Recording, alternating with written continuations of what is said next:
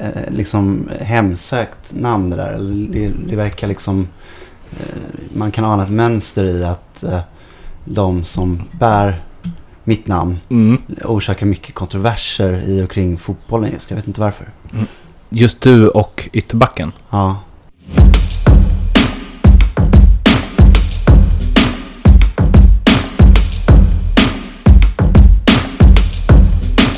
Fotboll Stockholms podcast är o här. Det är avsnitt 37. Och för första gången på ett tag så eh, är det en gäst med. Och den gästen är inte Oskar Månsson, men han är också med. Ja, jag är också med. Eh, även den här gången. Mm. Och eh, vår gäst är ju inte Simon Strand, ytterbacken som hade en svettig match mot Hammarby nu häromdagen. Men en eh, annan Simon Strand. Simon Strand 4. Välkommen! Eller? Tack. Kul Tack. att vara här. Eh, vem Det är... ett, eh, liksom hemsökt namn det där. Det, det verkar liksom... eh, Man kan ana ett mönster i att de som bär mitt namn Mm. orsakar mycket kontroverser i och kring fotbollen just. Jag vet inte varför. Just du och ytterbacken. Ja. Ja. Jag har ju eh, känt till honom sedan han spelade i Djurgårdens ungdomslag och tänkte då att så här, fan, en sak som verkligen inte får hända är att han fortsätter avancera uppåt och blir liksom stjärna i Djurgården. Sen hände någonting. Uh, när kan det här ha varit? Kanske typ fem år sedan. Um, när han, jag tror han drog, drog på sig någon skada och liksom halkade ur, eh, tappade fart i utvecklingen och gick sen till IK Frej tror jag. Um, och, och då tänkte jag att så här, men nu är han nog avpoliterad och den här risken eh, att, som det jag befarade att han skulle kunna bli liksom stjärna i Djurgården kändes plötsligt väldigt avlägsen. Men sen så lyckades han liksom jobba sig tillbaka och segla upp igen. Ehm, men lyckligtvis ändå inte i Djurgården även om han på andra sätt ändå har blivit en eh, lite av ett hatobjekt för, för kanske inte främst för AIK men i svensk fotboll. Eh, så eh, ja, eh, jag eh, eh, har följt honom länge. Jag tror han är på väg... Eh, Till Djurgården. Nej, han var nog lite aktuell för ögonen Ja, det, det faktiskt. har ju varit rykten om det och då har jag liksom knutit näven i fickan och bara, det här får inte hända. Nej. Och nu tror jag att han eh, är på väg att lämna svensk fotboll. Eh, för att det var några bud på honom. Eh, men det kan ju å andra sidan betyda att det kommer gå bra för Simon Strand. Exakt. Och att han kommer tillbaks som en eh, tungt namn till Djurgården om sådär fyra, fem år. Om jag får fråga er då som ändå liksom bevakar svensk fotboll och har jävligt bra koll men är neutrala. Eh, vem är top of mind hos er? Är det spelaren, vilket jag antar i och för sig, eller är det, vilket jag hoppas på, jag som är det? Ja, du är ju först på min lista ända sedan eh, jag jobbar på Aftonbladet och du brukar ringa mig eh, och eh, sälja in dina olika kampanjer. Vilket du, du faktiskt lyckades med till skillnad från ganska många andra i, i branschen. Intressant med Simon, alltså för att Dels så lät det som att du byggde upp för någonting som, som av en händelse blev han skadad. Och innan dess hade du berättat att du befarade att han skulle liksom klättra upp till Djurgårdens A-lag. Men också, vet han vem du är? Tror du? Eh, ja men det vet jag a matter of fact för han eh, han har ju spelat tidigare tror jag med Niklas Busch Thor va? Mm. Eh, eller de känner varandra i alla fall. De kanske bara känner varandra för att, eh, för att deras vägar har korsats liksom, i fotbollen. Så i något tillfälle, jag känner Niklas eh, och, och eh, genom hans eh, fru. Eh, och eh, eh, Niklas skickade någon bild på de två på Instagram till mig. Mhm. Eh, så så jag, jag förmodar då att de har liksom snackat om, om det här. Men hade du, nu sa du ju att han hade växt fram som ett hatobjekt. Var det personligt eller, eller tänker du på Elfsborg supporter eller vad tänker du på? Eh, nej men jag menar att eh, han, han har väl, eh, han är en ganska aggressiv spelare. Och du menar så, har varit okej. inblandad i många liksom, Grejer. situationer som har gjort liksom, olika motståndarlag eh, lacka. Mm. Personligen så min strategi är typ att försöka förtränga att han finns. Okej. Men vi, vi, hade du velat att han gick till AIK? ehm, f- jag passar på den. Mm. Men, men, men rent generellt kan man säga att, eh, att liksom, det är väl en, en typ av spelare. Han, uppenbarligen så är han ju duktig. Jag har haft liksom ett par starka säsonger nu. Eh, och det är väl den typen av spelare som eh, eh, uppskattas väldigt mycket av dem eh, som stöttar det laget han spelar i och sen så hatas av, av motståndarna. Och det känns ju på sätt och vis som att det finns liksom en, en, eh, en AIK-komponent i det. Men samtidigt så ska vi komma ihåg att han spelar Djurgårdens ungdomslag, vilket talar väldigt mycket emot. Mhm. Ja. Tror, men du har inga problem med om han skulle bli den Simon Strand man mest förknippar med AIK? Då måste han göra sig förtjänt av det. Mm. Eh, och innan han har gjort det så har jag absolut problem med det.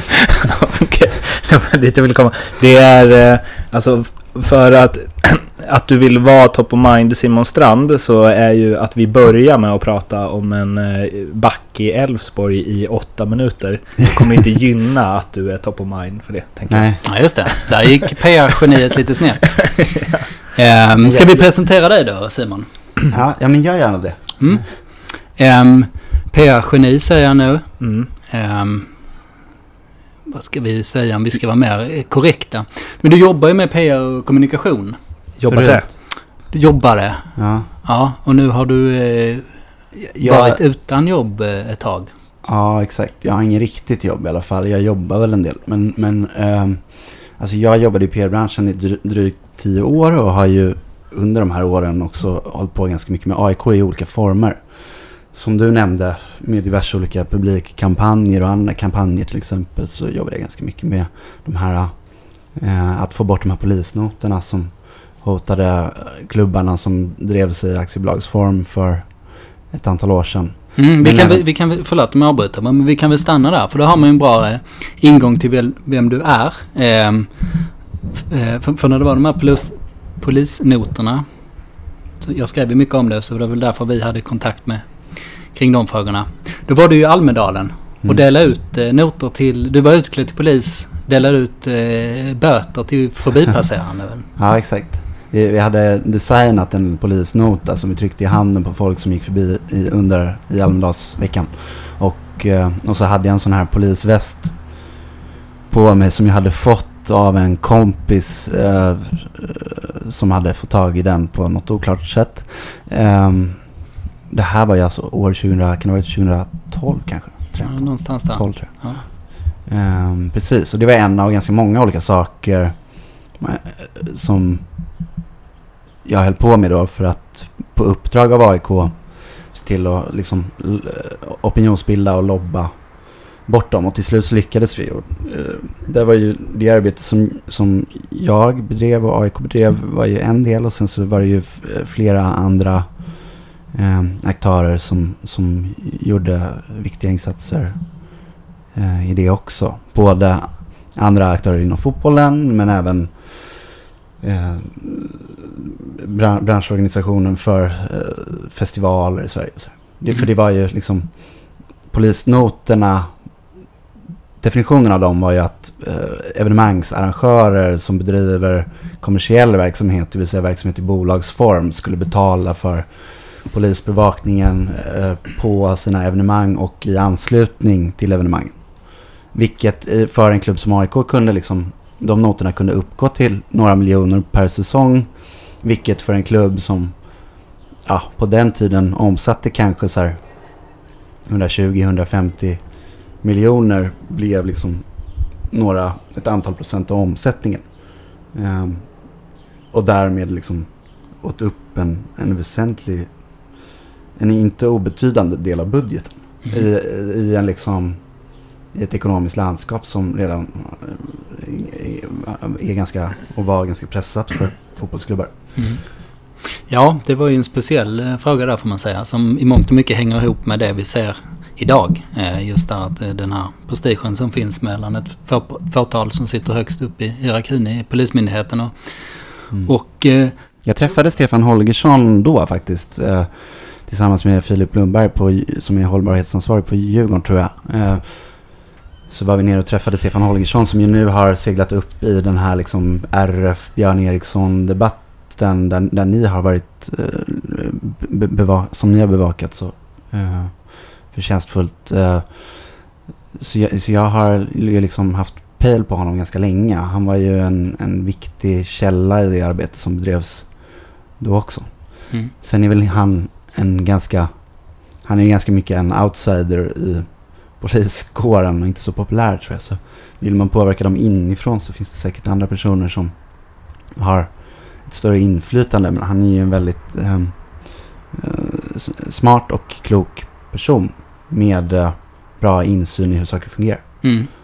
Och ett eh, civilkurage kan man ju tänka sig också med tanke på Ja, det priset som han får betala. Men eh, jag tänkte att det var ju ett eh, bra exempel och du jobbar ju med eh, den här frågan till exempel och sen lite eh, ja, olika kampanjer Mm. för klubben och knutet till klubben på olika sätt. Eh, men anledningen till att du är här eh, är ju framför allt eh, det som har eh, eh, präglat nyhetsflödet kan man väl säga runt AIK om man liksom bortser från det som har hänt på planen de senaste åren. Eh, som har med 51%-regel och styrelsesammansättning och så vidare. Så det är egentligen det vi hade tänkt att vi skulle snacka om till en början och därefter eh, gå in på eh, din syn eh, om klubben på ett lite mer strukturellt plan kanske och eh, lite dina tankar om man ut, utvecklar förändringen och sånt också. Mm. Vi tror det kan, här kan bli intressant. Det låter inte så juicy kanske eh, om man presenterar det på det sättet. Men här finns eh, väldigt mycket att diskutera tror jag. De lite större frågorna. Ja, en punkt är ju liksom övergripande tidslinje för förloppet de senaste två åren. Ja, här gäller det nog att förenkla tror jag.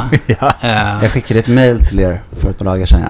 Mm. Där jag, med, där jag punktade upp lite vad vi kunde prata om. Mm. Du, du frågade mig för ganska länge sedan om, jag, eh, om vi skulle podda. Men Mm. då sa jag nej.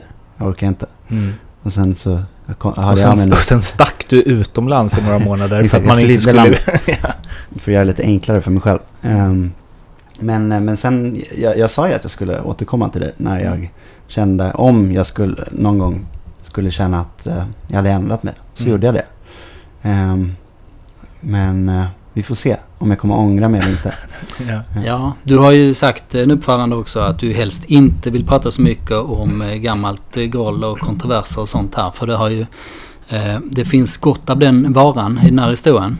Ja, exakt. AIK är ju en av världens grolligaste klubbar känns det som. Eh, och eh, rent generellt så tror jag att man ska väl undvika groll så gott det går överlag. Och sen så har väl jag och, de flesta andra också kring klubben försökt liksom ändå hålla grollet borta under säsong koncentrera det till liksom perioden innan, mellan, mellan nyår och årsmötet. Sen så måste man kunna diskutera frågor som inte är kopplade till föregående och nästa match året runt såklart också. Men, men ehm, liksom, jag funderar ju på så här, om jag ska hit, varför ska jag då hit och, och, och vad fyller det för syfte och vad, eh, vad finns det för fallgropar och eh, eftersom att liksom hela det här Eh, frågorna kring vilka som ska sitta i styrelsen och så har varit ganska infekterat så eh, har jag ganska svaga instrument och liksom sitta och vispa upp det. Däremot så kan man prata om eh, redogöra på ett övergripande plan om så här, vad som hände med tanke på att det är väl många som har lyckats, eller som har kanske sett, betraktat det här på avstånd och sett konturerna av det men kanske inte, särskilt om man inte håller på AIK själv så är det klart att det är svårt att hänga med i alla detaljer eftersom det är väldigt, väldigt, eller ganska liksom komplext på, på, på flera sätt. kan nog vara svårt även om man håller på AIK tror jag. Till och med det, det, det är ju svårt till och med för mig. och då har jag varit eh, betydligt mer involverad än, än de allra flesta. Mm. Ehm, så, så det kanske kan fylla någon slags funktion att ändå gå in lite och försöka förklara hur saker hänger ihop utan att för den sakens skull göra det på ett, eh, på ett sätt där, man, där, där jag ska försöka liksom eh, försvara mina egna val eller eh, peka på vilka, vilka jag tycker har gjort rätt och fel och sådär. Så det, det var det jag tänkte att jag skulle försöka eh, hålla mig undan från. Men samtidigt kanske försöka eh, ge en lite mer ingående beskrivning av hur AIK fungerar och hur sådana här processer kan fungera. in, innan vi fortsätter att gå in i det bara, grollgrejen. Du sa Mm. att AIK kanske är en av världens grolligaste Mm. klubbar. Finns det någonting i det? För jag uppfattar det i alla fall som att man ganska ofta pratat om så här, ja men det ger också energi. Mm. Att det är tjafsigt och man kan om, om man eh, omvandlar det till att man sluts samman och så vidare och det är vi mot världen och hela den biten. Tycker du att det finns något eller är det bara ett sätt att försöka omvandla oundvikligt groll till något positivt? Jag, jag tycker absolut att det finns någonting i det och jag tror att liksom att AIK rymmer många olikheter mellan medlemmar och olika liksom delar av klubben och, och, och, och sådär. Det är en rätt använt en oerhörd resurs att det också har varit det liksom många gånger. Rent generellt, det finns ju massa forskning om så här, eh, hur olika kulturer och gruppdynamiker påverkar en organisation till exempel. Och, och mm, det skulle man kunna prata om hur länge som helst. Men, men som, som jag har förstått det så eh, ju mer ju större olikheter och liksom friktion man har mellan olika idéer desto bättre blir ofta resultatet. Men vill du däremot ha någonting gjort så snabbt och effektivt som möjligt eh, så, så är eh, homogenitet bättre. Så jag tror att så här, eh, det finns verkligen, verkligen både starka för och nackdelar. Sen tror jag att det finns en del i hur AIK har fungerat som inte har med olikheter som sådana att göra utan liksom en destruktivt sätt att behandla olikheter och konflikter som vi gör bäst i att göra oss av med liksom helt och hållet och som inte alls är liksom tveeggat utan bara, bara dåligt. Eh, men, men att liksom olika idéer och perspektiv kolliderar. Det tror jag är en jättebra grej. Varför är det här så eh, tydligt i AIK? Mm. Det är väl klart att jag tror att det finns väl på sätt och vis lite inbyggt i AIKs DNA ända sedan 1891 att eh, eh, man befinner sig i något liksom mellanförskap kanske i det här med liksom allmänna idrottsklubben och, ehm, och sådär.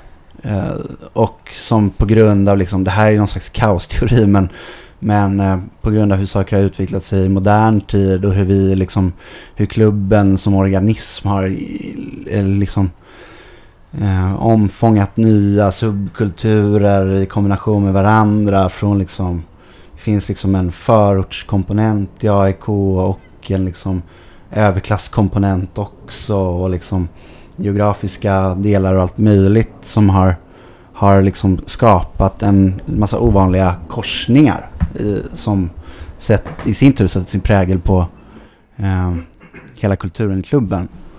Eh, och exakt det där hur allt fungerar, det, det vet nog ingen i hela världen. Men, eh, men eh, alla kan samtidigt konstatera att AIK är speciellt på så sätt. Mm. Här tänker ju på eh, firman också och de... Eh, eh, ja, det inflytandet eller den, det, den informationsmängden som de har fått eh, genom åren. Alltså, Ja. Att det påverkar också såklart. Eh, Ja, och, men verkligen. och eh, jag som har bevakat klubben känner till många historier av eh, hot. Det är ju inte isolerat till AIK. Eh, men det har ju varit många av den typen av historier också som måste påverka klimatet tänker jag. Ja, nej men exakt. Och det är ju det där som... Det var ju en stor del av liksom upprinnelsen till att jag Satt igång det här påverkansarbetet kring hur, hur, hur klubben styrs liksom. Um, att vi hade till exempel två vdar på raken som eh, var och en på sitt sätt hade fått utstå ganska jobbiga saker, liksom yttre påverkan på eh, dåliga sätt.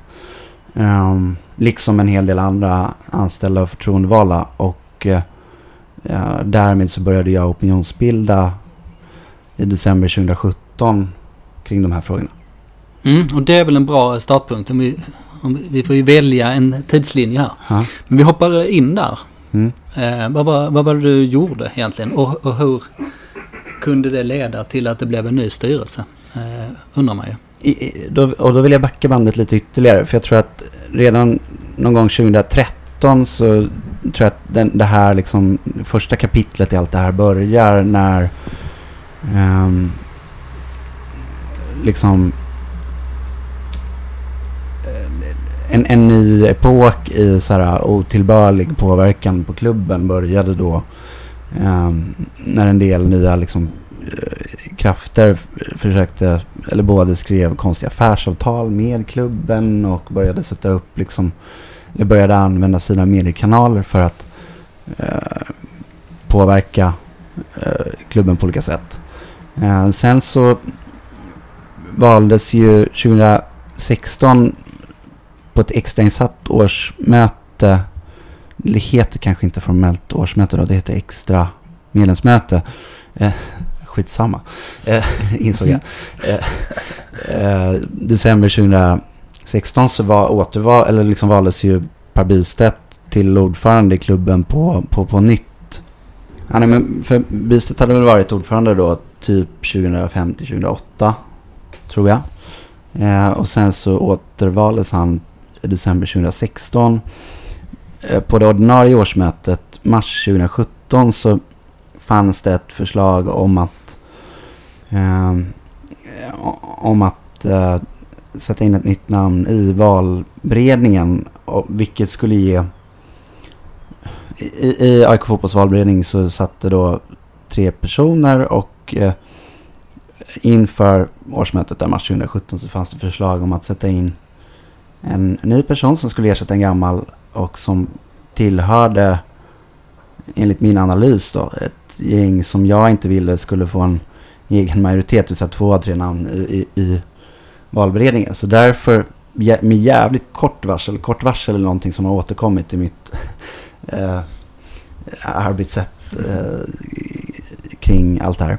Eh, så, så föreslog jag istället att eh, killen som heter Massi Kedri skulle in i valberedningen och sen så lyckades jag få med min majoritet på det årsmötet för att eh, Massi skulle in istället för det här andra föreslagna namnet. Och då blev det en hel del groll efter det för att um, uh, de som förlorade den omröstningen då i, i, inte tyckte att um, inte tyckte att det var rätt gjort och så följde en hel del aggression och ilska efter det. Men det var egentligen ett, någon slags förspel till det var egentligen min första då, eh, eh, konkreta handling i samband med ett årsmöte. skedde redan året innan det, det mer uppmärksammade årsmötet. Så egentligen så har jag väl hållit på lite i tre årsmöten och inte två. Um, och sen så hade Massi det ganska jobbigt i valberedningen. Upplevde han. Um, och eh, jag följde utvecklingen under 2017 eh, som sen liksom kulminerade med att eh, Mikael Alerup skulle avtackas som då var vd i AIK Fotboll. Och, och att en person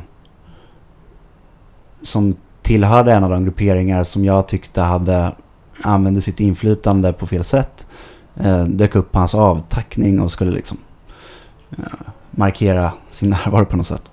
Um, och i, på dagen innan julafton 2017 så skrev jag en väldigt lång text där jag sammanfattade mina tankar om den destruktiva kulturen som hade utvecklats i klubben och liksom var tydlig med att jag ville ehm, att utvecklingen skulle ta en ny riktning. Och den här texten som jag publicerade i min egen liksom, kanal på medium.com blev väldigt uppmärksammad. Publicerade du den samma dag? Som, eller liksom dagen innan julafton? Ja, på, på kvällen så här, 23.30 den 23 december typ. Pr- var inte prime time för när man ska publicera grejer som man vill ha lästa väl? Nej, exakt. Eh, Anledningen till att det skedde då var för att jag eh, liksom jobbade som ett as hela tiden förutom så här, den 23 december. Så jag satt på typ ett tåg till något julfirande och skrev allt från scratch. Typ. Eh, och, och sen så tror jag att det är lite kontraintuitivt det där. Att det är samtidigt så här, man brukar ju säga, det här vet ju jag som gammal PR-konsult och ni som journalister, att liksom eh, det är inte typ i juletider eller kring midsommar man ska liksom publicera eh, sina nyheter kanske. Men det är ju samtidigt så också att då händer inte så mycket annat så, och folk är dessutom lediga. Så att jag tror på sätt och vis att det kanske var ganska bra för att folk har liksom tid att läsa en eh, tre meter lång text som de Mm. kanske inte har en vanlig tisdag. Liksom. Mm. Det tror jag också faktiskt. Jag jobbar också enligt den teorin. Ehm, men eh, det stämmer ju verkligen att det här... Eh, ja, det var inte ens ett blogginlägg, men det påminner lite om det i sin karaktär. Men Mm. det stämmer att det fick eh, ett väldigt stort genomslag. Eh, liksom den här eh, episoden med den här personen som dök upp på avtackningen. Mm. Det var ju många som reagerade på att det var ett märkligt och hotfullt beteende av den här personen. Ehm, men hur kom det sig att det kunde få så stort genomslag då? För, för man, får man bara, om man bara ser det lite utifrån, ja, okej. Ja. En, kill, en AIK-supporter skriver eh, en post med sina tankar om hur styrelsen och klubben fungerar. Liksom att, Jag tror att liksom, med tanke på att jag har utvecklat en viss fingerfärdighet för både liksom, hur AIK funkar och hur kommunikation funkar så har jag väl en stor fördel av det såklart. Eh, och sen så insåg jag att så här, det finns en jävligt stor uppdämd frustration och vilja till förändring men som ingen har klätt i ord och liksom torgfört på ett tydligt sätt. Så att jag fattade nog att så här, tajmingen var rätt. Eh, ja, det behövs att någon kliver fram. Och jag ville också liksom göra det eftersom jag kände ett, ett ansvar och ett behov av det. Att så här, ja fan, här finns ett uppenbart problem. Det är dags att sätta finger, fingret på det och sätta ord på det. Ehm, så därför insåg jag nog redan på förhand att så här, om man bara gör det här så kommer det ge effekt också. mm. Hade du någon... Eh, Eh, ja, förebild är väl fel ord, men hade du någon som du inspirerades av i det här fallet? Att du sett att det funkat liknande i någon annan organisation som ens kunde påminna om AIK eller något i den stilen? Nej, jag vet inte fan om jag hade någon, någon, någon, riktig... eh, inte som jag kan komma på nu att det fanns någon... Det finns ju massa duktiga opinion, opinionsbildare rent allmänt. Men det var nog inte att jag drog någon tydlig parallell till något annat sammanhang så. Utan det kom ganska mycket inifrån.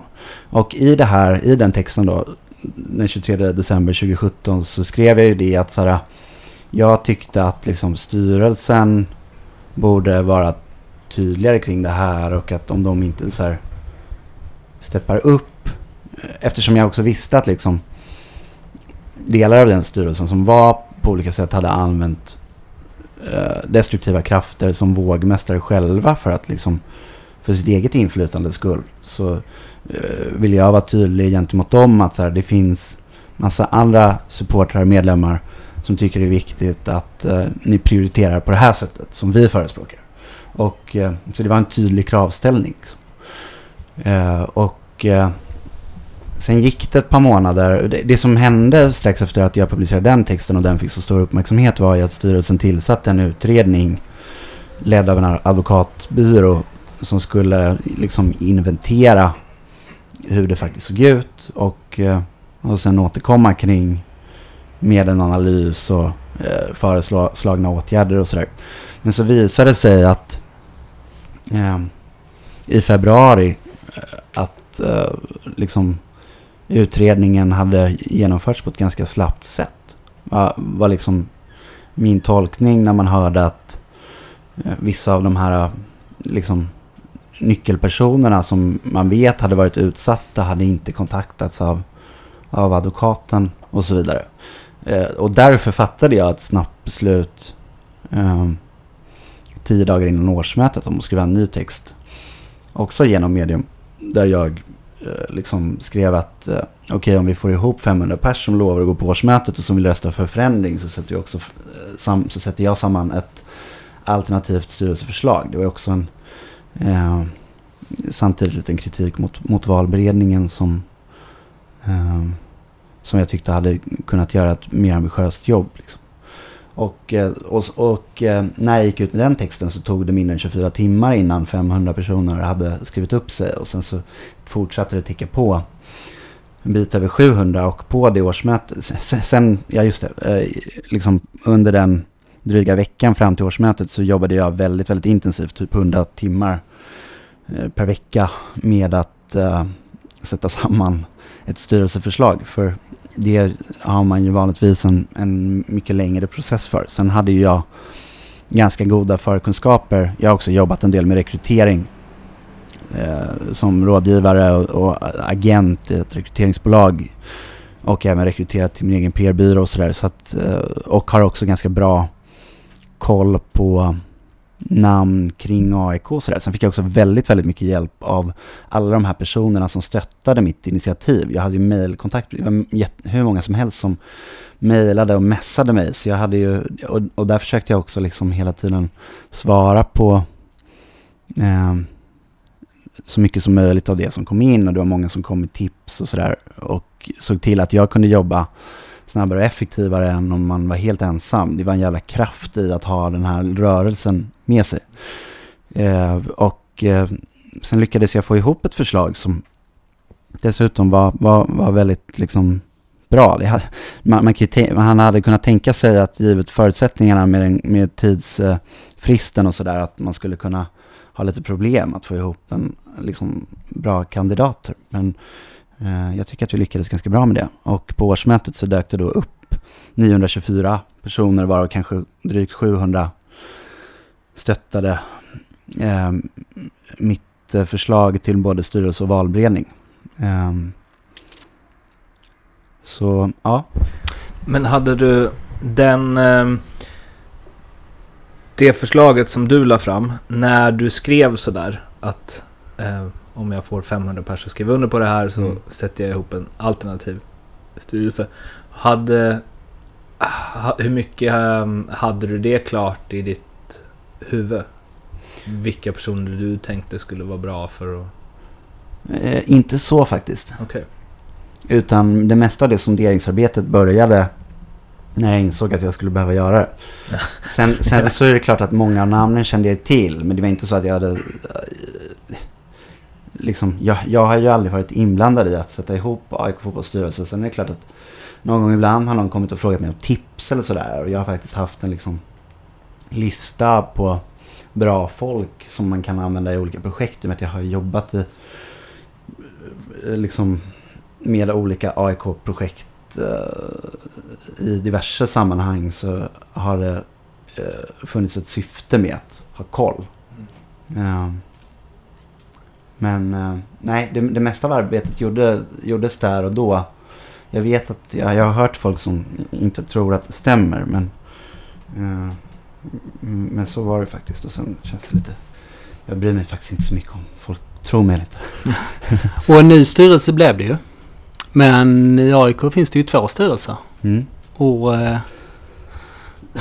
den gamla blir ju kvar, höll jag på att säga. Eller, ja, I aktiebolaget? Blev, mm, precis. Det blev åtminstone två olika styrelser. Vilket vållade nästa debatt, eh, kan man säga. Precis. Kan du, kan du förklara det för de som inte riktigt har koll på hur det funkar? Hela liksom idrotts, uh, elitidrotten i Sverige lyder under den så kallade 51%-regeln som finns också i vissa andra länder som Tyskland till exempel. Och, um, och sådär. Men det finns också olikheter mellan klubbarna. Kollar du på eh, Malmö FF så är de bara en förening, en fotbollsförening. Medan Djurgården är liksom, har massa olika sporter i en alliansförening där de olika sektionerna är självständiga och AIK har en huvudförening som äger varumärket AIK licensierar ut det till till exempel fotbollen då.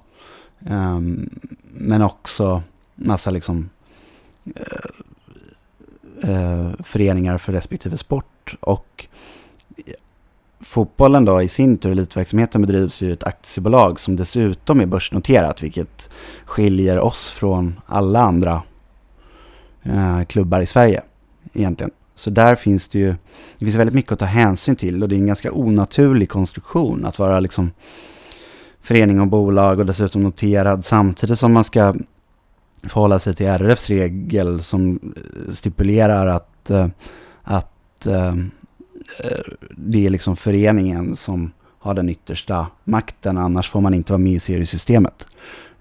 Och det är en jävla djungel det där egentligen. Och väldigt få har full liksom, överblick och detaljkoll. Jag har eh, lärt mig en hel del men känner mig också osäker på detaljer i hur allt hänger ihop och fungerar ibland. Men, Ja. men trodde ni vid den tidpunkten att det skulle bli samma styrelse i både föreningen och aktiebolaget? Det var ju tanken. Ehm, För, för grejen är, två dagar efter årsmötet där mitt styrelseförslag klubbades igenom så var det ju bolagsstämman då där aktiebolaget skulle välja styrelse och året innan så hade det varit en speglad styrelse där samma eh, ledamöter satt i båda och det var samma ordförande. Eh, Men eh, nu så på bolagsstämman som alltså låg väldigt tätt inpå föreningens årsmöte så tog saker en oväntad vändning för mig och för de flesta andra också. Där de som hade blivit bortröstade på årsmötet lyckades... Jag var inte själv på stämman och har ju fokuserat mitt arbete i liksom förenings rummet. Eh, så. Eh, men eh, det som hände var att dagen efter bolagsstämman så skulle handlingarna till elitlicensen lämnas in och elitlicensen är ju den badgen som gör att man får spela i seriesystemet. Och under årsmötet så drog då de som hade blivit bortröstade upp och deras anhängare i, bland aktieägarna upp eh, eh, detaljer kring eh, ägardirektivet mellan FF och AB. Det finns ett sådant dokument men som eh, FF faktiskt inte hade tillhanda. I och med att man hade installerats då som styrelse i FF två dagar innan så visade det sig att det där bordet var väldigt odukat och därför så fanns inte alla dokumenten i ordning. Så det rådde liksom viss osäkerhet har jag ju förstått från de som var på plats. Från den nytillträdda FF-styrelsen. Um, ehm, och uh, det blev liksom ett... Uh, ett juridiskt kaos där också elitlicensen uh, var i fokus eftersom att de handlingarna hade deadline för inlämning eh, dagen efter. Och vilket tvingade fram en kompromiss där Per Bystedt kvarstod som ordförande i AB och sen så blev styrelsen i AB en blandning av den här nytillträdda FF-styrelsen och eh, de gamla namnen. Mm. Så det, ja, ni har ju, det är väldigt mycket, eh, väldigt många olika omständigheter kring allt det här. Och det tog ju eh, både mig och eh, i stort sett alla som hade stöttat mitt initiativ och även FF-ledamöterna på sängen. Eh, det var en väldigt svår situation att hantera eftersom det var så tätt mellan eh, årsmötet och stämman, årsstämman. Och att eh, papperna inte var riktigt i ordning. Det fanns också mycket, det är bara att erkänna att sådär, hade vi hanterat det där perfekt. Vi, vi gick ju all in på att liksom man, man har ju lite bandbreddsproblem när man ska få väldigt mycket förändring att hända på väldigt kort tid. Så hade vi haft lika mycket fokus på alla detaljer kring bolagsstämman som kring årsmötet så hade vi kunnat sköta det bättre. Men eh, eh nu så räckte vår bandbredd inte till för det. Vilket skapade den här situationen. Eh, så under förra året så eh, levde ju då eh, styrelserna i FF och AB som delvis överlappade men delvis liksom gick isär under den här liksom speciella, de här speciella omständigheterna. Eh, Ja, det blev mycket dubbelrapportering och så vidare. ja, Eh, VDn och klubbdirektör Jens. Andersson fick informera två styrelser. Eh, exakt. Och han tillsattes ju också mitt under förra året. ja, Eh, och han, ja, precis. Han kom in mitt, mitt i det här, ja. Men, eh, men, men sen nu i den här vintern så fortsatte jag. Jag publicerade en text på årsdagen, det vill säga 23 december 2018. Som jag tror att den var 12 A4 lång. Eller något sånt där. Tillsammans, när jag har räknat ihop alla mina opinionsbildande texter under sen den första då i december 17 så tror jag att man skulle kunna göra en liksom bok av alltihop. Mm. Eh, det kanske inte skulle bli någon...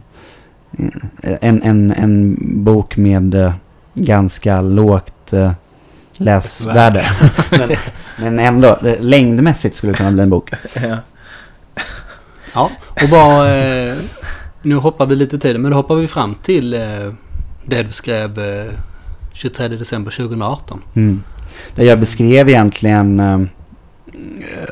Eh, gjorde en uppdaterad analys av var vi stod då och vad som hade hänt sen sist. Och eh, eh förklarade att jag tror på en total spegling av styrelserna i föreningen och aktiebolaget och kommer verka för det inför eh, kommande årsmöte, det vill säga det som var nu i, i mars eh, i år.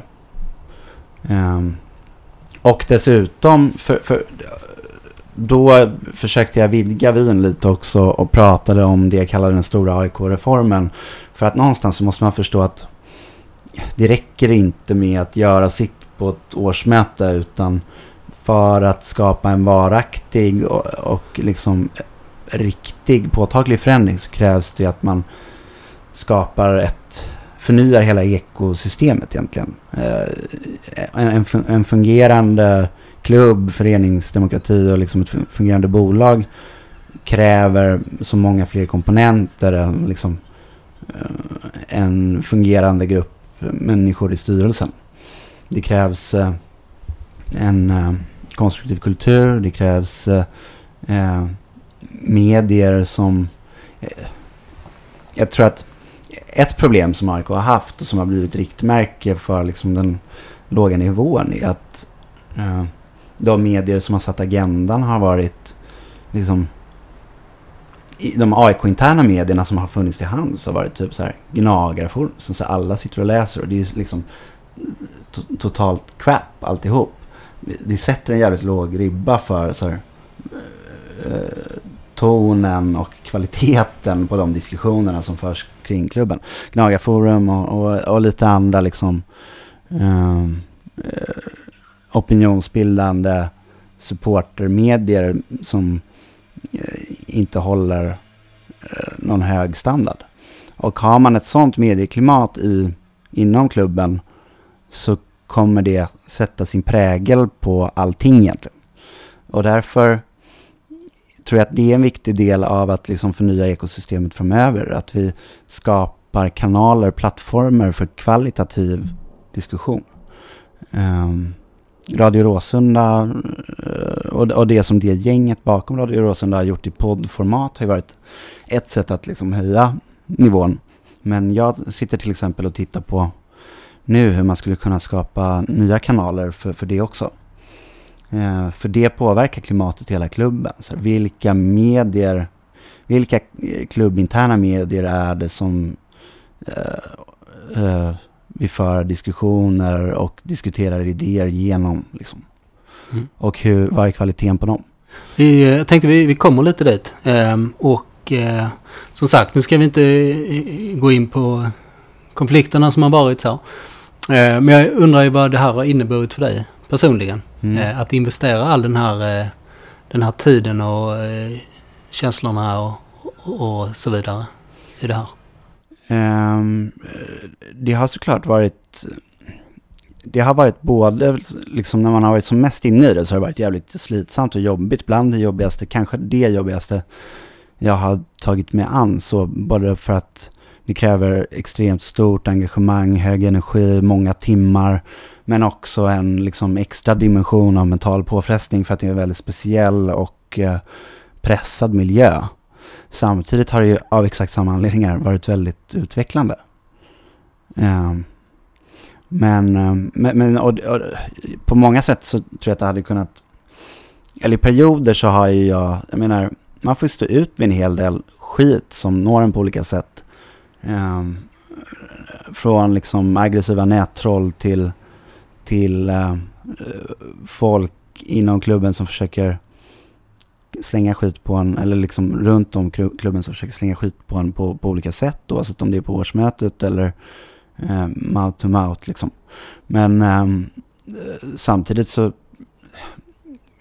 är det klart att jag är inte dummare än att jag förstod att exakt eh, att man ställer sig i den skottlinjen när man gör så här. Så det är ju samtidigt ett medvetet val. Så det är inget jag gnäller allt för mycket över. Och eh, det som gör att man orkar med en sån sak, förutom att jag tror att jag generellt kan ta sånt bättre än, än många andra, så eh, är det skönt att känna nu till exempel när jag pratar med folk på förtroendevalda eller, eller folk som jobbar i klubben så vet jag att eh, den typen av skit som de fick förut får de inte längre. Så där upplever jag verkligen att mitt arbete och det arbete som, eller det arbete som jag har initierat och som många andra har bidragit till har åstadkommit det vi har velat. Mm, det kan jag gå i god för det sista där som har eh, följt klubben länge och eh, som jag sa sett hur folk har eh, hotats och trakasserats och eh, ja, trakasserier kan vara mer eh, lågintensiva också liksom, men som likväl liksom är ett osunt klimat om man till exempel är förtroendevald där.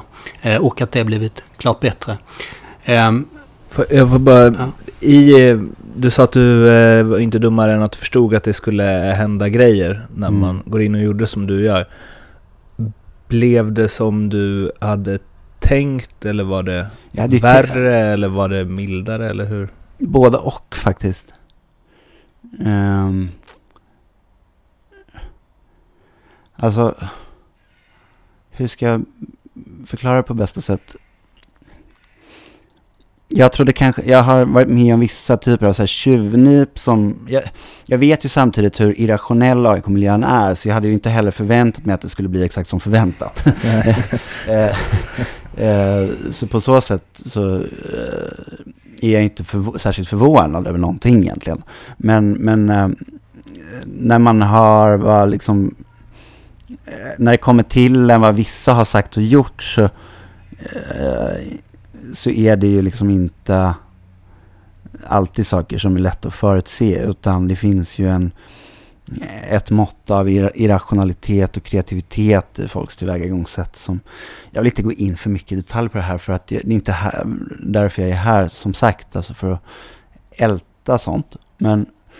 Um, utan, och det kan ju, jag vet inte om jag förklarade det tydligt. Det som jag tycker är spännande, varför jag tycker att det, att det vore intressant att komma hit och snacka, är ju för att jag tror att man på så sätt kan bidra nu när vi har avklarat ganska mycket av det här och bara förklara lite backstoryn och eh, hur saker och ting fungerar eh, på ett grundläggande plan så kan man ju också gå vidare till att prata om hur saker borde fungera och, eh, och det här gäller ju både AIK specifikt och så även för svensk fotboll i allmänhet. Vissa saker ligger på en mer övergripande nivå och kan vara intressant för, för mig att dela med mig av för andra klubbar och deras supportrar och sådär. Och sen finns det ju så många saker som som jag såklart behåller för mig själv också när jag tar diskussioner med folk som eh, i styrelsen eller ledningen för AIK. Jag pratar ju med vissa ibland, liksom, även om det inte är som kanske Eh, en del människor tror att jag liksom hinner och doppar fötterna överallt hela tiden. För det har jag vare sig liksom tid eller intresse av. I så fall hade jag ju eh, gått in och jobbat i klubben istället. Eh, utan mitt engagemang är mer sporadiskt. Men samtidigt är det så att när jag har gjort det här stora arbetet kring förändringar i styrelserummet så är jag också mån om att eh, om att det ska funka och därmed om jag kan bidra på ett eller annat sätt liksom, genom att ge råd eh, eller liksom bidra med min expertis kring de ämnena som jag behärskar så gör jag ju det istället för att bara lämna de man har verkat för ska liksom eh, tillsättas i de här rollerna så eh, känns det konstigt att bara lämna dem därhän sen. Men det var det lite jag tänkte på, om det, att det tagit så mycket energi som du beskriver. Om du, nu svarar du ju nästan på det, men om det har gjort, alltså om det, om det hade, om du hade haft möjlighet, om samma situation hade hänt igen, hade mm. du gjort det igen? Eller känner du att så här, nu har jag gjort mitt jobb här, Mm. AIK mår bättre nu än vad det gjorde innan och att du vill backa lite eller blir det mer att nu mår AIK så här bra så då vill jag kunna påverka nej, men, ännu mer. Förstår du? Ja. Jag vill gå, alltså så här, nej jag, jag hade absolut gjort det igen och vem vet, jag kanske behöver göra det igen. Uh, AIK är ju... Det finns många outtröttliga krafter i klubben och jag är väl själv en av dem. uh, och uh, nu är jag ju också ganska utvilad och piggare än någonsin. Så, men, men däremot så, så watch jag, out. jag lägger hellre min tid på uppbyggliga aktiviteter än att ha konflikter kring så här, olika saker. Det är mycket roligare att sitta och fundera på hur man konstruktivt kan utveckla saker än att liksom försöka dra det längsta strået i nollsummespelet. Mm. Men varför är AIK så viktigt för dig då? Så är du beredd att göra det här istället för att stå på eh, lä läktaren och eh, ja. För det gör jag inte riktigt på samma sätt. Utan jag går ju, lever en ganska anonym läktartillvaro. Jag sitter med två kompisar på Östra. Um, och sådär. Även om jag liksom har varit en, en aktiv ståplatssupportare när jag var yngre. Så nu är jag mer liksom, går på matcherna. Eh, håller mig på min kant liksom. Men, men eh, vad var frågan nu? Ja, var, varför du har gjort det här, investerat allt det här av dig själv i det? Ja, det, det är en jävla bra fråga och vad är ens liksom mest grundläggande drivkraft i det? Um, och jag tror att så här, jag har ju ändå växt upp med AIK och nästan allting annat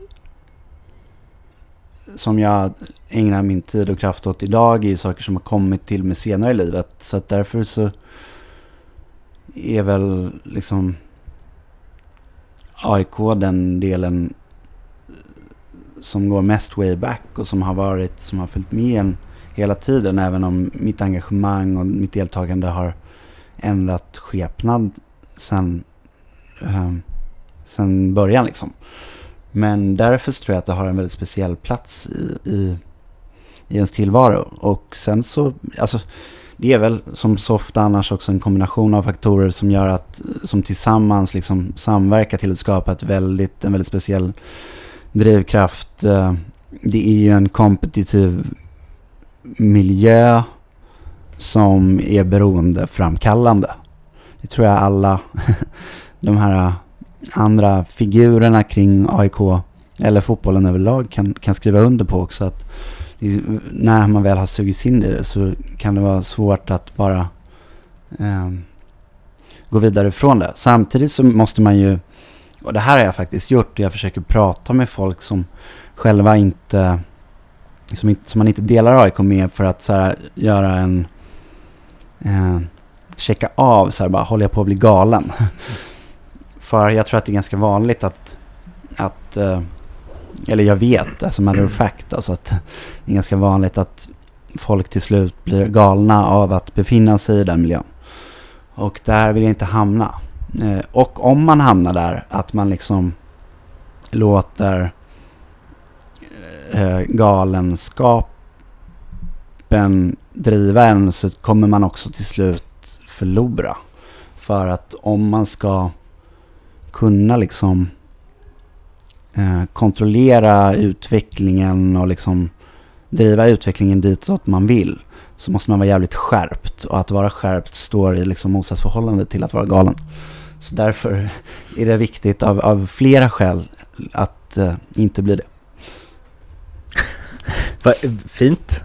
Alltså, ja, det är men... viktigt att inte bli galen. Ja, men jag det kan vi väl skriva under på. Ja, precis. Galenskapen kan ju ha sina fördelar också. Men, eh, nej, men jag, jag, tror jag förstår eh, vad du menar. Och jag och menar... Det är ju starkt eh, förknippat med identitet för mm. eh, väldigt många. Och då hittar man ju drivkraften där liksom. Och det är ju speciellt här att eh, jag har ju noterat om vi kallar de här eh, för eh, osunda krafter, lite allmänt vagt. Mm. så det är ju ett ant antal återkommande personer som har liksom försökt skaffa sig inflytande och makt i klubben egentligen under ja, 20 års tid i vart fall. Mm. Som är återkommande, apropå det här med drivkrafter. Vi hade kunnat vara mycket mer specifika kring vilka man tycker ingår där men jag orkar liksom inte ska man behöva ta massa möten och grejer med folk. Och, eh, det, det har jag ingen lust med. Det, eh, det, då, då hade den här, den här liksom poddmedverkan blivit ett mycket större åtagande än om vi eh, håller oss svaga. Du gillar ju inte möten heller va? Nej, exakt. Jag hatar ju möten, eh, inte alltid. Men, Mm. eh, men, men det är ju någonting som jag också har kritiserat, alltså möteskulturen kring AIK. För alltså, som konsult har man ju levt eh, Eh, en mötesintensiv tillvaro. Men i AIK så finns det, och det här kanske gäller, jag vet inte hur det ser ut i andra klubbar eller på liksom lite mer övergripande nivå. Men, men i AIK så ska ju allt, allt arbete alltid drivas framåt genom möten. Vilket eh, jag vet inte, det bygger på helt andra premisser än hur man aktivt bedriver, eller effektivt liksom eh, får saker att hända. Och även liksom, jag förstår att det finns poänger med att ha möten för att skapa konsensus, konsensus kring saker och se varandra i ögonen. Men eh, det går faktiskt att interagera och eh, avhandla saker sinsemellan utan att hela tiden ses. Det är också väldigt svårt om man är en grupp människor som ska få ihop sina kalendrar, vilket så sinkar eh, framåtskridandet. Så eh, folk i AIK behöver verkligen lära sig när och varför man behöver ha möte och inte. För annars så måste man röra sig framåt mycket långsammare och då kommer man tappa konkurrenskraft. Liksom. Och skillnaden när du var konsult, för då kunde man ta betalt för mötena. Ja, exakt. Men tvärtom. Vi vill sticka emellan och tacka vår sponsor NordicBet som är med oss och de har som ni kanske vet vid det här laget också en podcast. Den heter Ljugarbänken, jag är med i den också. Då är Oskar utbytt mot eh, Mattias Lindström och Lasse Nilsson och i senaste avsnittet så är det bara jag och Lasse Nilsson på grund av att Mattias Lindström fick 41 graders feber och fick åka in till sjukan. Så vill ni veta hur det gick med honom så sök rätt på ljugarbänken och lyssna på det avsnittet. Tack NordicBet för att ni är med Fotboll Stockholm. Då har vi ju gått igenom vad som har hänt de senaste åren och nu ska vi in lite på här och nu. Vi har tre punkter som vi ska navigera oss eh, emellan. Dels vad som bör eh, förändras i AIK. Sen lite AIK-tankesmedja. Och eh, slutligen varför stämningen på matcherna måste bli bättre. Och så ville du ha in lite Benfica också. Ja, men det får jag in med enkelhet. Ja, Okej. så eh, Nej, take men- it away. Alltså, eh, som jag nämnde tidigare, AIK är ju eh, ganska unikt i det här med liksom kombinationen av eh, förening och börsnoterat bolag. Det finns en del klubbar eh, i Europa som på så sätt påminner om sin konstruktion, men där finns det istället andra olikheter. Um, om man, vi är den enda idrottsklubben i Sverige, åtminstone fotbollsklubben, jag är ganska säker på att vi är den enda idrottsklubben som är noterade. Vi är noterade på NGM-börsen sedan ganska lång tid tillbaka. Um, och sen i, i Danmark så är det ett gäng klubbar, däribland FCK och Bröndby som är det. Runt om i Europa har vi alltid från Celtic till Roma, Juventus, Ajax, Borussia Dortmund i Tyskland då, som, där de också har 51%-regeln. Sen eh, en klubb som jag tycker är intressant att kolla på som fallstudie som jag gärna, jag är ingen, absolut ingen expert men har ändå kikat lite grann. Det är ju Benfica som är världens största medlemsklubb med, jag har inte den liksom dags, några dagsfärska siffror men 150 000 medlemmar eller någonting. Precis som Barcelona och Real Madrid så har de ett presidentval var fjärde år. Um, och de är också noterade. Um, och de har uppenbarligen liksom... Jag tror att hur AIK fungerar, hur AIK fotboll fungerar idag kommer innebära mitt arbete och det som föregick mitt arbete. Allt det här är egentligen symptom på att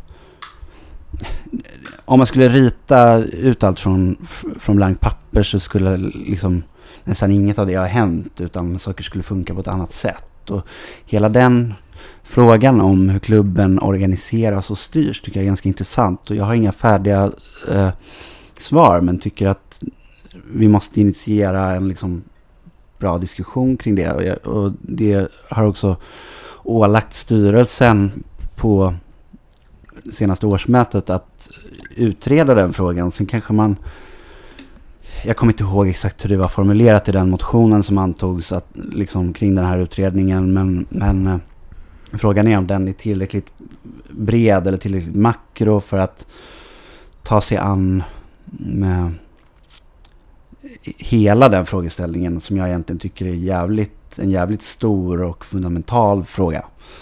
Um, så här, hur borde den grundläggande strukturen egentligen se ut? Har vi frågat oss själva liksom, om vi vill att det verkligen ska vara på det här sättet och vilka problem måste vi i så fall överbrygga och hur? För annars så tror jag att det kommer, vi aldrig kommer komma ifrån de här slitningarna som frestar på jävligt mycket, som tar jävligt mycket energi, tid, kraft eh, kring liksom dubbelheten i att vara förening och bolag. Och, eh. Menar du som att om man hade det AIK är nu, mm. om man utifrån det bara strök all historia mm. och så här, hur borde det här styras? Mm. Exakt. Och då tror jag att man kan hitta inspiration hos en klubb som Benfica som verkligen har lyckats eh, tillvarata medlemsengagemanget och maxa det. Här finns ju också ytterligare en dimension och det är att medlemskapet i grund och botten ligger hos huvudföreningen i vårt fall. Um, och den är ett kapitel för sig lite grann och som jag inte är lika insatt i som, som när jag kommer till fotbollen. Uh, men uh, för, för, det finns en annan viktig aspekt av det här och det är att, och det här tror jag är sant, extra mycket för AIK men säkert för fotbollen generellt, att det finns en kultur som gör att alla alltid är väldigt caught up in the moment. Att det handlar väldigt mycket om vad som händer här och nu. Och så man ser det som är mitt framför ögonen på en. I mitt arbete och att jag har jobbat så fort i realtid. Oavsett om det har varit, jag menar, vi gjorde den här Tommy Nilsson-kuppen 2013 var ju också så här, ett exempel på när man jobbade, vi jobbade liksom på mindre än ett dygn. Och när jag tog fram det alternativa styrelseförslaget så jobbade vi på liksom en vecka. Kort varsel. Eh, och liksom, det, det, är ju flera av de här projekten har ju varit eh, signifikativa för just snabbheten och omedelbarheten och att eh, engagemanget ofta liksom poppar upp och eh, är liksom av dagslände karaktär. Men jag försöker nu också titta på hur man kan jobba sig bort från det och, och jobba mer långsiktigt och strukturellt. För att jag tror att det är det, även om man kan lösa kortsiktiga problem på kortsiktiga sätt så måste man parallellt också se över eh, andra skikt i hur klubben fungerar. Och det är till och med viktigare. Egentligen är det lite skitsamma vem som sitter i styrelsen här och nu. Om man jämför med de här stora och strukturella frågorna. Eh, och, och de är lite liksom... Det finns inga enkla svar, men det är någonting som jag tittar på eh, ganska mycket nu. Och, och, när det kommer till... Jag, jag, jag, eh, har faktiskt pratat en del med med några inom klubben om det här just att um, allt som driver utvecklingen framåt när man så ska lyfta blicken och förbättra oavsett om det är så här, den sportsliga verksamheten eller öka publiksiffrorna eller öka sponsringsintäkterna eller vad det nu kan vara. Allt som är så här affärsutveckling och liksom kräver att man gör saker på nya sätt, inte bara så här förbättra lite i marginalerna hur man redan gör saker. Och det som också krävs för att vi ska kunna vara Nordens ledande klubb, trots att Malmö har en halv miljard på banken och äger sin egen amorterade arena, eller FCK har också mycket bättre grundförutsättningar än vad vi har, till exempel.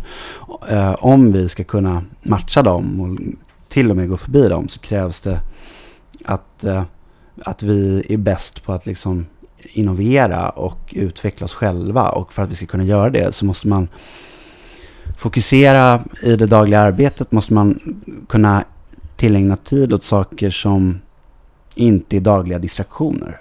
Ofta så här, både folk som jobbar inom klubben eller förtroendevalda, liksom supportrar, eh, lägger väldigt mycket tid och kraft på saker som dyker upp i stunden. Mm. Det är lite så en Det Men finns det- en sån gra- gravitationskraft i en klubb tror jag som styrs väldigt mycket av hur det går på planen och Mm. senaste matchen, nästa match. Eller liksom rykten eh, Mm. Kring eh, förändringar på och utanför planen. Men tror inte det att i den miljön också, att man pratar hela tiden om det som händer på planen, att där ska man vara långsiktig. Det är den klassiska att så här, vi ska satsa på den här tränaren länge, den ska få utveckla sin idé, vi ska inte vara så resultatbundna. Så landar ändå allt alltid i att eh, beroende på vad som händer på planen så tas besluten därefter. Ja. Och det finns inget så här, ja vi kom på tolfte plats, det är lugnt för att vi har en långsiktig plan. Jag tänker att det också påverkar de besluten som inte alls egentligen ska ha att göra med hur laget spelar fotboll. Ja, För, men att, för att kulturen, eller det är en fotbollsklubb. Liksom. Alla tvingas ju förhålla sig till det och jag menar i viss utsträckning så kommer ju aldrig komma bort från det och det kanske inte heller är Mm. önskvärt. Men däremot så tror jag att balansen mellan kortsiktighet och långsiktighet måste bli bättre. Och om man ska ehm, utvecklas snabbare och bättre än sina konkurrenter så måste man vara bättre på just att, eh, att komma ifrån dagliga distri- distraktioner. För, eh, och i dagsläget så tror jag att AIK kanske är allra sämst på det. Att vi styrs jävligt mycket av vad vi ser här och nu. Och det, och det skadar klubben och hämmar klubben. Kan du ge något exempel på det? Ja, om man bara kollar så här, tillbaka till början av eh, innevarande säsong så kommer jag ihåg hur mycket det gnälldes och liksom det var många som försökte få båten att gunga, eller inte många, men de var högljudda. Eh, när det gick lite knackigt precis i början av den här säsongen. Att folk... Eh, folk skäms verkligen inte för sitt dåliga tålamod och, eller att liksom... eh, tvärtom. Eh, och eh, försöker på sitt sätt liksom slå mynt av eh, minsta lilla situation för att eh, skaka om lite. Mm. Och det påverkar ju då hela klubben mentalt. Ganska få marodörer kan ha ganska stor inverkan. Det finns hur många exempel som helst. Det finns många exempel som jag inte kan ta upp, men som jag har liksom eh, betraktat på nära håll också. Ehm, och jag tror att eh, det är viktigt också att bedriva ett förank- förankringsarbete inom klubben och bland supportrar för att skapa större samsyn kring att vi måste bort från eh, processer som dikteras av dagliga distraktioner och Mm. eh, jag försöker själv, alltså jag vet, jag vet inte om ni har tänkt på det men, men jag eh, ger mig aldrig, jag snackar aldrig om sånt eh, dagliga matters liksom i mina egna kanaler. Mm. Utan det jag diskuterar i AIK-sammanhang är alltid bara eh, lite större och mer långsiktiga frågor. Så det är väl på sätt, ett, ett av mina sätt också att, att bidra till att komma bort från väder och vind. Mm. Men, men äh, skulle man kunna vara... Skulle man kunna komma tolva i Allsvenskan? Alltså det, jag förstår att det har... Att ekonomin spelar roll och vilka försäljningar man gör och så. Mm. Men skulle man kunna komma tolva i Allsvenskan och ändå vara den klubb som är bäst utanför planen? Alltså, jag tror mitt resonemang här hamnar inte framf- handlar inte framförallt om att man ska kunna liksom underprestera kraftigt utan att det sker någon förändring tror jag. Eh, Men, men man måste kunna driva klubben mm. på ett 10 av 10 sätt. Även om man torskar tre raka matcher. Ja, Eller Ja, fem raka matcher. Eller tio raka matcher. Tio raka matcher tror jag inte. Nej men alltså, jobbet som görs på kontors och liksom med ekonomi och så. Man kan ju ändå...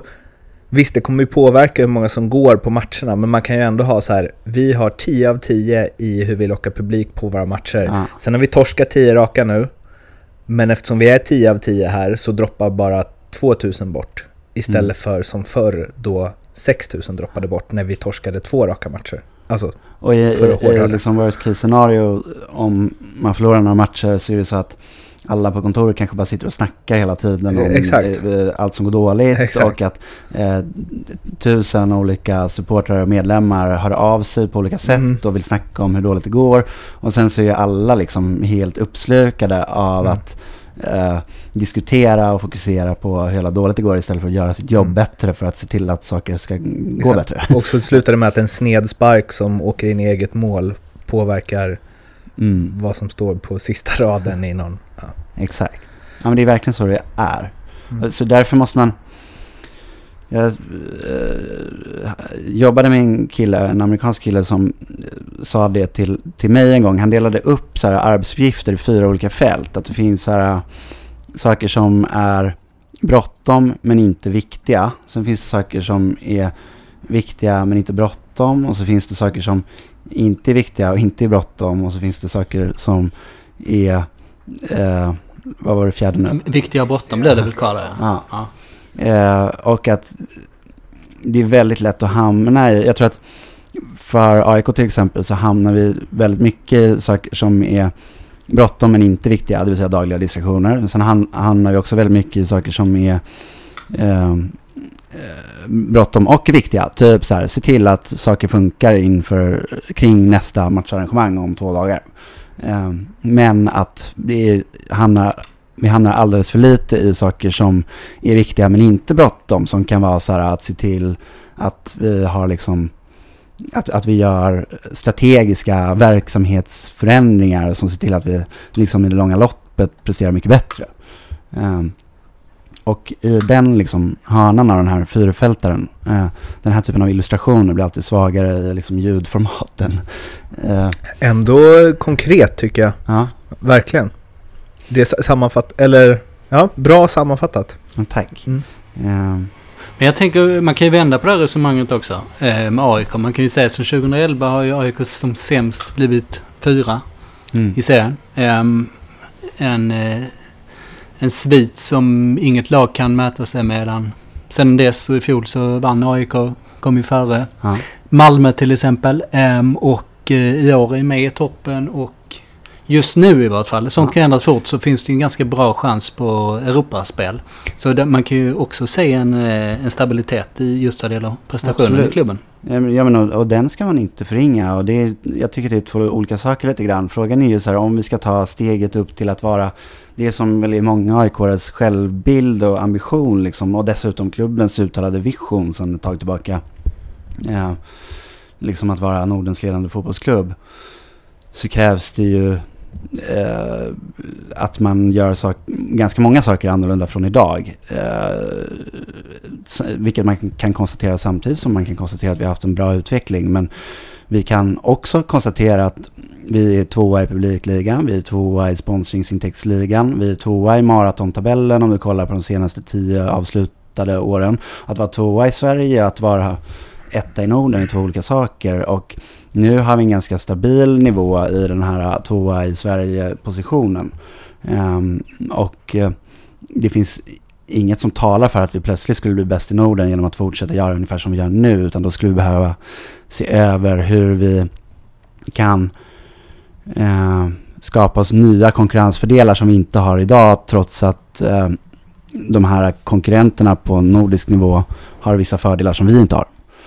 Um, och kollar vi Stockholm till exempel. Jag tyckte det var intressant. Hammarby eh, publicerade ju den här Novusundersökningen Novus-undersökningen som de har gjort. De har tydligen gjort sådana under ett antal år som visade att de nu har de gjorde en mätning med 2000 eh, liksom, med, eh, respondenter i Stockholmsregionen och frågade dem lite olika saker, till exempel vilket lag är ditt favoritlag och den visar för första gången då att fler, flest sig uppger Hammarby i Stockholmsområdet. Och jag kollade lite närmare på hur den var gjord och känner också till, är bekant med Novus som är ett duktigt opinionsinstitut så jag har inget, inga anledningar att betvivla resultatet eller hur den är utförd. Och eh, eh, allt det här, hur, hur Bayern har jobbat och, och jobbar eh, bevisar att vi också har ganska tuff konkurrens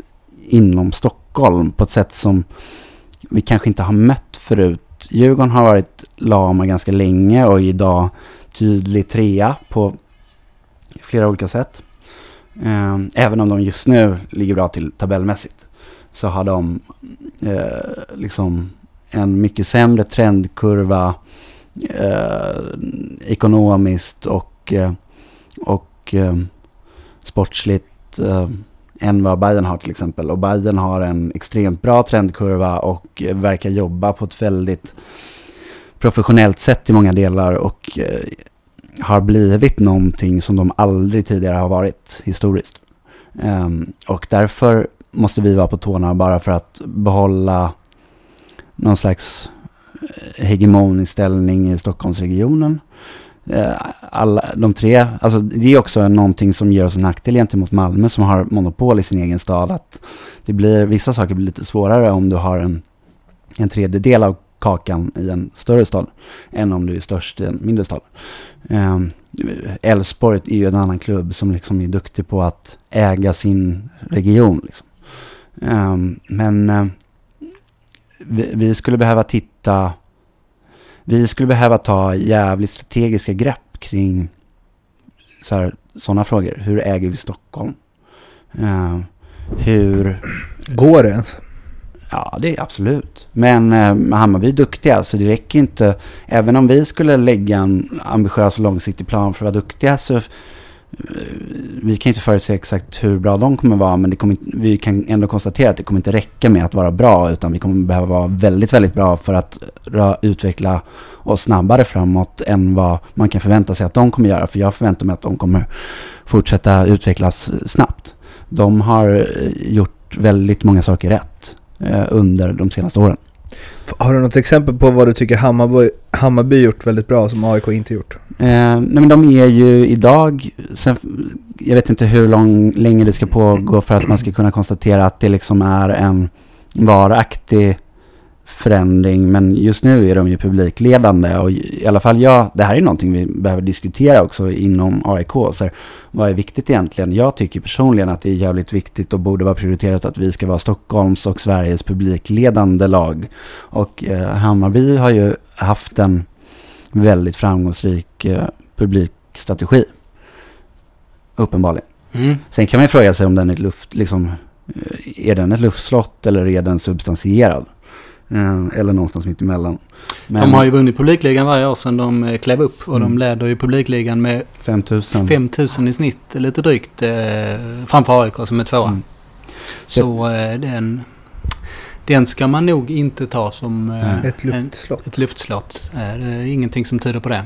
Och, och jag vill poängtera också att, så här, att vi ligger efter nu apropå just det här att man inte ska vara för mycket, leva för mycket här och nu och basera sina analyser på, eh, på liksom någon slags daglig basis så är ju att vi har hamnat på efterkälken är en konsekvens av beslut och processer som går långt tillbaka i tiden. Så det, är inte, det ligger ju inte framförallt på eh, de tjänstemännen som är på plats inom AIK eh, fotboll just nu och sen en kort tid tillbaka utan eh, det är bara ett liksom resultat av betydligt längre utvecklingar än så.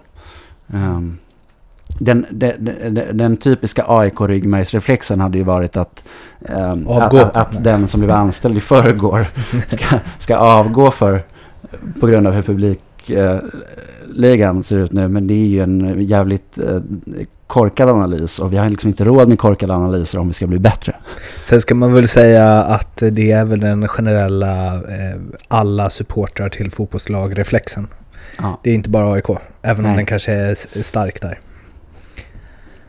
Eh, stämningen kanske vi ska gå in på där. För det hänger väl ihop med just det här kan man anta. Ja men exakt. Jag... Varför är det så viktigt då? Jag, jag är ju faktiskt... Eller vad fan.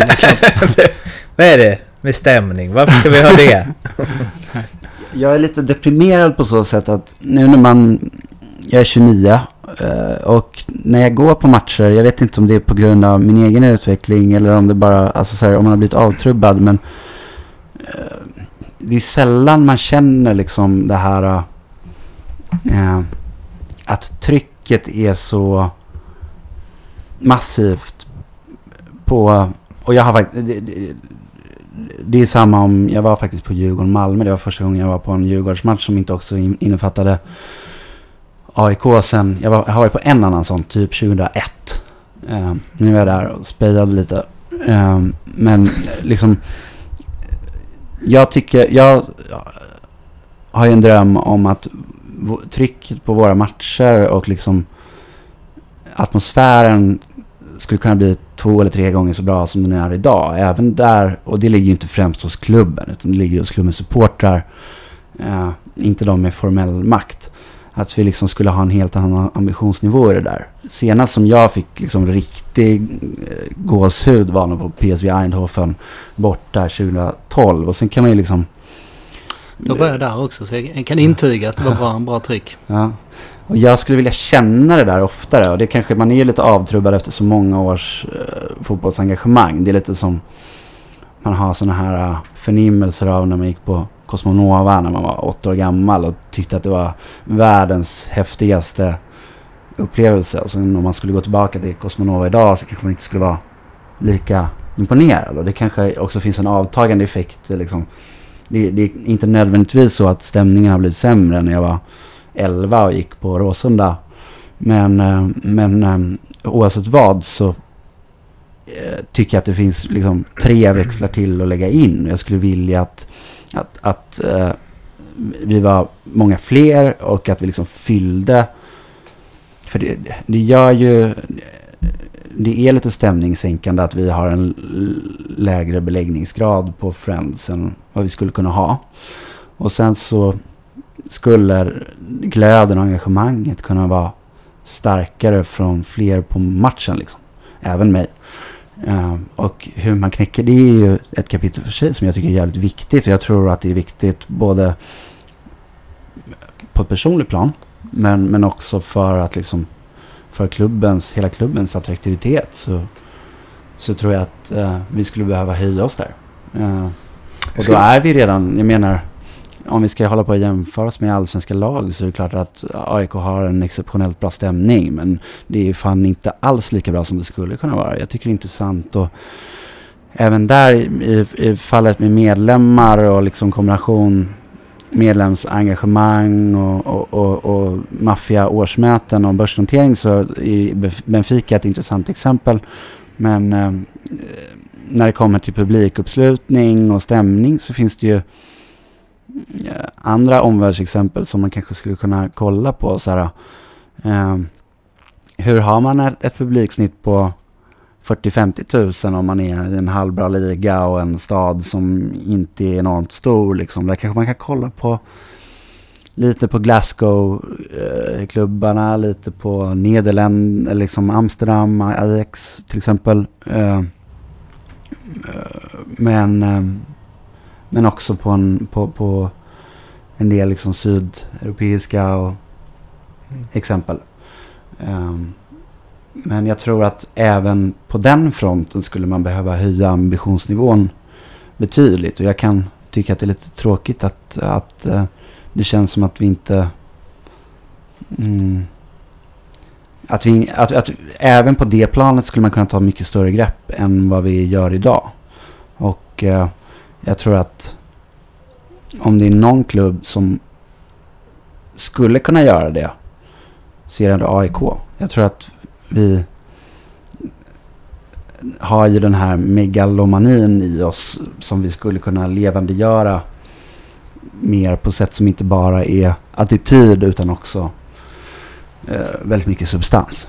Jag ska ge mig ut lite på djupt vatten här, men under Malmö FFs Champions League-kvalande så kändes det som att, eh, jag följde det, jag var på nästan alla matcher.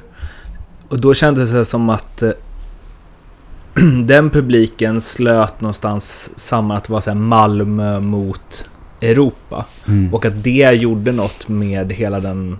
Alltså alla som var på de matcherna. Att det verkligen blir... Det är nog det värsta tryck jag upplevt tror jag i Sverige på fotboll.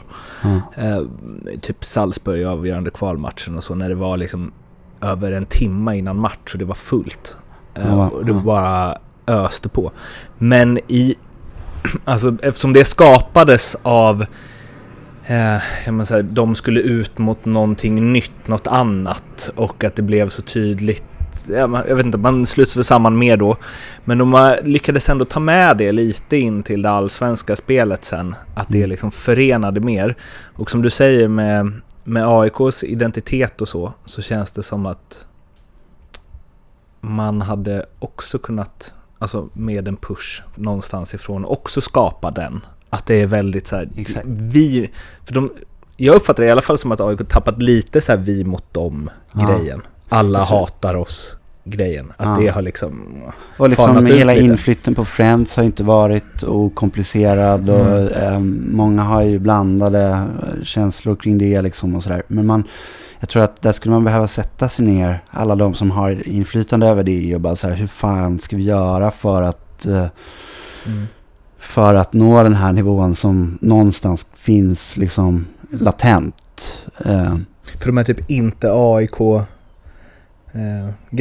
som Mm. kördes. Det var ju i, vad ska man säga, i, så här, i kampanjväg var ju det rätt. Mm. Om man vill, men det...